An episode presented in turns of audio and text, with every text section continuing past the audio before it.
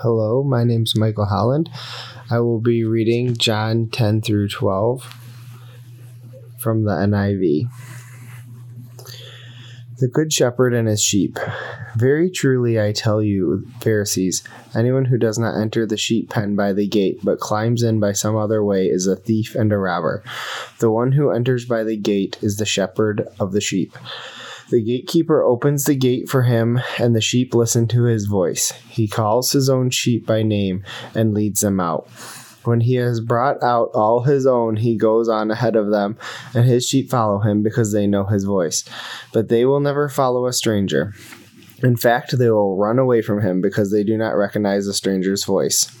Jesus used this figure of speech, but the Pharisees did not understand what he was telling them. Therefore, Jesus said again, Very truly I tell you, I am the gate for the sheep. All who have come before me are thieves and robbers, but the sheep have not listened to them. I am the gate. Whoever enters through me will be saved. They will come in and go out and find pasture. The thief comes only to steal and kill and destroy. I have come so that they may have life and have it to the full. I am the good shepherd. The good shepherd lays down his life for the sheep. The hired hand is not the shepherd and does not own the sheep. So when he sees the wolf coming, he abandons the sheep and runs away. Then the wolf attacks the flocks and scatters it. The man runs away because he is a hired hand and cares nothing for the sheep. I am the good shepherd. I know my sheep, and my sheep know me, just as the Father knows me, and I know my Father. And I lay down my life for the sheep. I have other sheep that are not of the sheep pen. I must bring them also, and they too will listen to my voice, and there shall be one flock and one shepherd. The reason my Father loves me is that I lay down my life only to take it up again. No one takes it from me, but I lay it down of my own accord. I have authority to lay it down and authority to take it up again.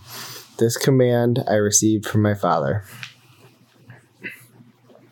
The Jews who heard these words were again divided. Many of them said, He is demon possessed and raving mad. Why listen to him? But others said, These are not the sayings of a man possessed by a demon. Can a demon open the eyes of the blind? Further conflict over Jesus' claims. Then came the festival of dedication at Jerusalem. It was winter, and Jesus was in the temple courts, walking in Solomon's colonnade. The Jews who were there gathered around him, saying, How long will you keep us in suspense? If you are the Messiah, tell us plainly. Jesus answered, I did tell you, but you did not believe. The works I do in my Father's name testify about me, but you do not believe because you are not my sheep. My sheep listen to my voice. I know them and they follow me. I give them eternal life and they shall never perish. No one will snatch them out of my hand. My Father, who has given them to me, is greater than all. No one can snatch them out of my Father's hand. I and the Father are one. Again, his Jewish opponents picked up stones to stone him. But Jesus said to them, I have shown you many good works from the Father. For which of these do you stone me? We are not stopping you for any good work, they replied, but for blasphemy, because you, a mere man, claim to be God. Jesus answered them, It is not written in your law, I have said you are gods. If he calls them gods to whom the word of God came and scripture cannot be set aside, what about the one whom the Father set apart at his very own and sent into the world? Then why do you accuse me of blasphemy? Because I said I am God's son? Do not believe me unless I do the works of my Father. But if I do them, even though you do not believe me, believe the works, that you may know and understand that the Father is in me and I in the Father. Again they tried to seize him, but he escaped their grasp. Then Jesus went back across the Jordan to the place where John had been baptizing in the early days. There he stayed, and many people came to him. They said, Though John never performed a sign, all that John said about this man was true, and in that place many believed in Jesus. The death of Lazarus.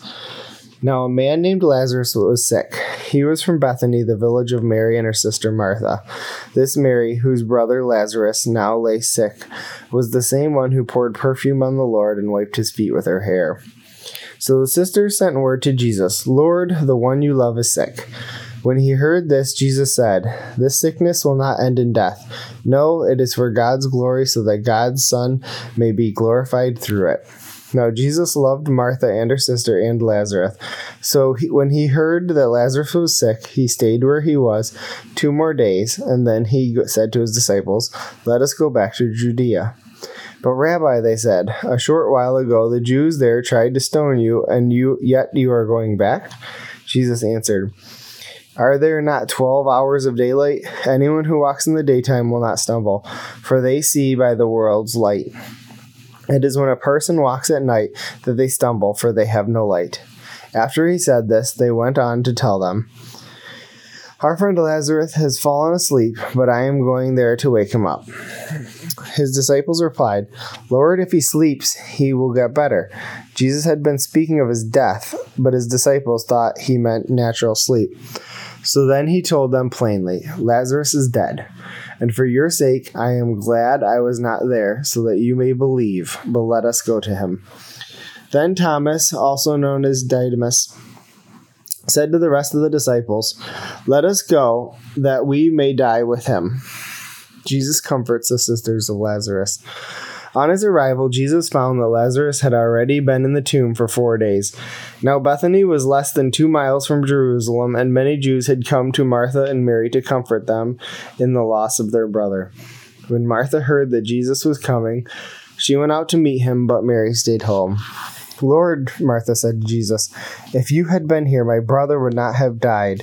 But I know that even now God will give you whatever you ask. Jesus said to her, Your brother will rise again. Martha answered, I know he will rise again in the resurrection at the last day.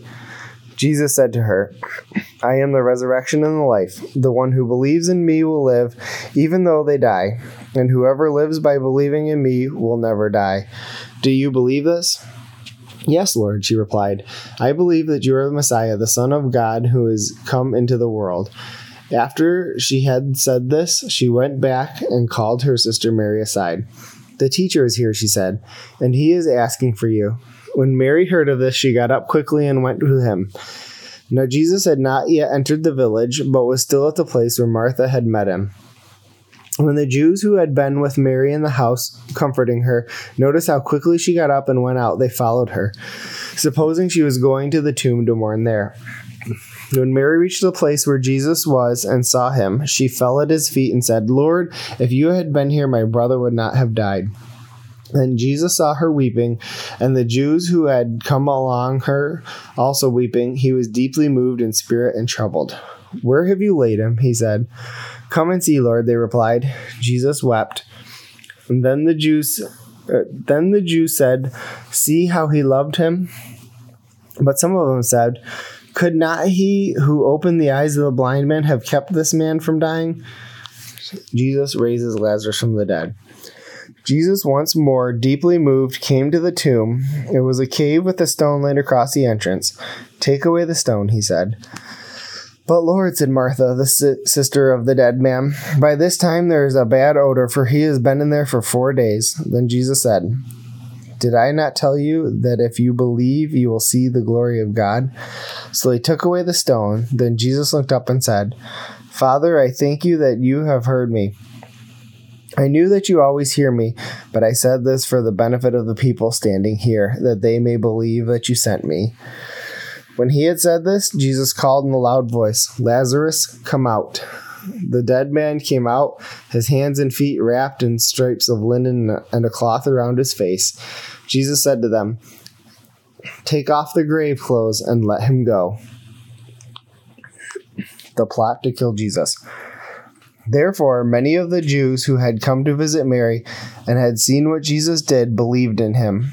But some of them went to the Pharisees and told them what Jesus had done. Then the chief priests and the Pharisees called a meeting of the Sanhedrin. What are we accomplishing? They asked. Here is this man performing many signs. If we let him go on like this, everyone will believe in him, and then the Romans will come and take away both our temple and our nation. Then one of them, named Caiaphas, who was a high priest that year, spoke up. You know nothing at all. You do not realize that it is better for you that one man die for the people than that the whole nation perish. He did not say this on his own, but as high priest that year, he prophesied that Jesus would die for the Jewish nation. And not only for that nation, but also for the scattered children of God to bring them together and make them one. So from that day on, they plotted to take his life. Therefore, Jesus no longer moved about publicly among the people of Judea. Instead, he withdrew to a region near the wilderness, to a village called Ephraim, where he stayed with his disciples. When it was almost time for the Jewish Passover, many went up from the country uh, to Jerusalem for their ceremonial cleansing before the Passover. They kept looking for Jesus, and as they stood in the temple courts, they asked one another, What do you think? Isn't he coming to the festival at all? But the chief priests and the Pharisees had given orders that anyone who found out where Jesus was should report him, so that they may arrest him.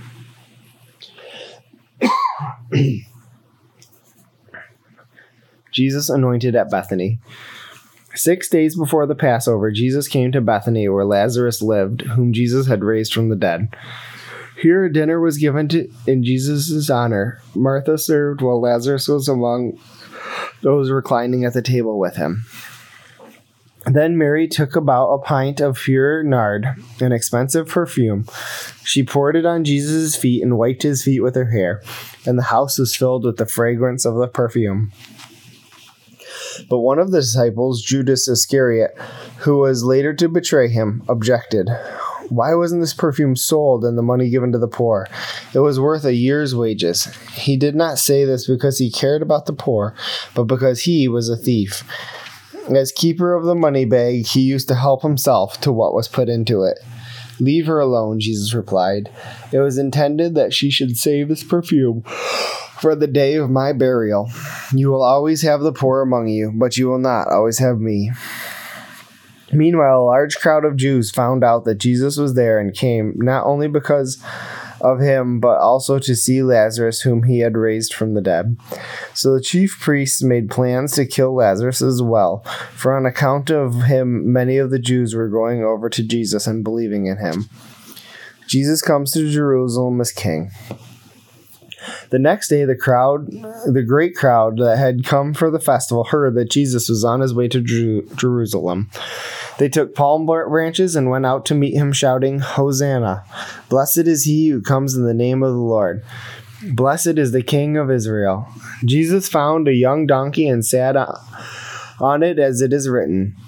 Do not be afraid, daughter Zion. See, your king is coming, seated on a donkey's colt.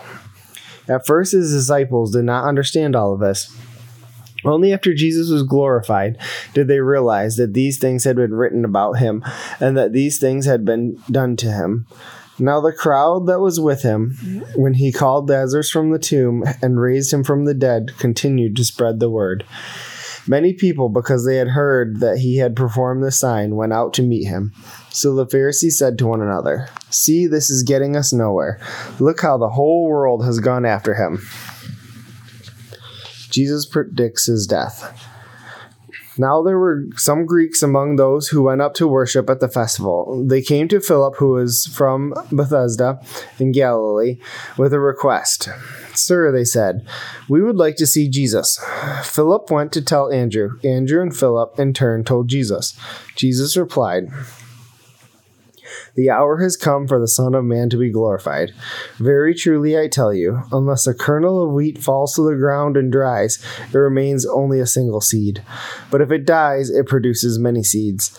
Anyone who loves their life will lose it, while anyone who hates their life in this world will keep it for eternal life. Whoever serves me must follow me, and where I am, my servant also will be. My Father will honor the one who serves me. Now my soul is troubled, and what shall I say?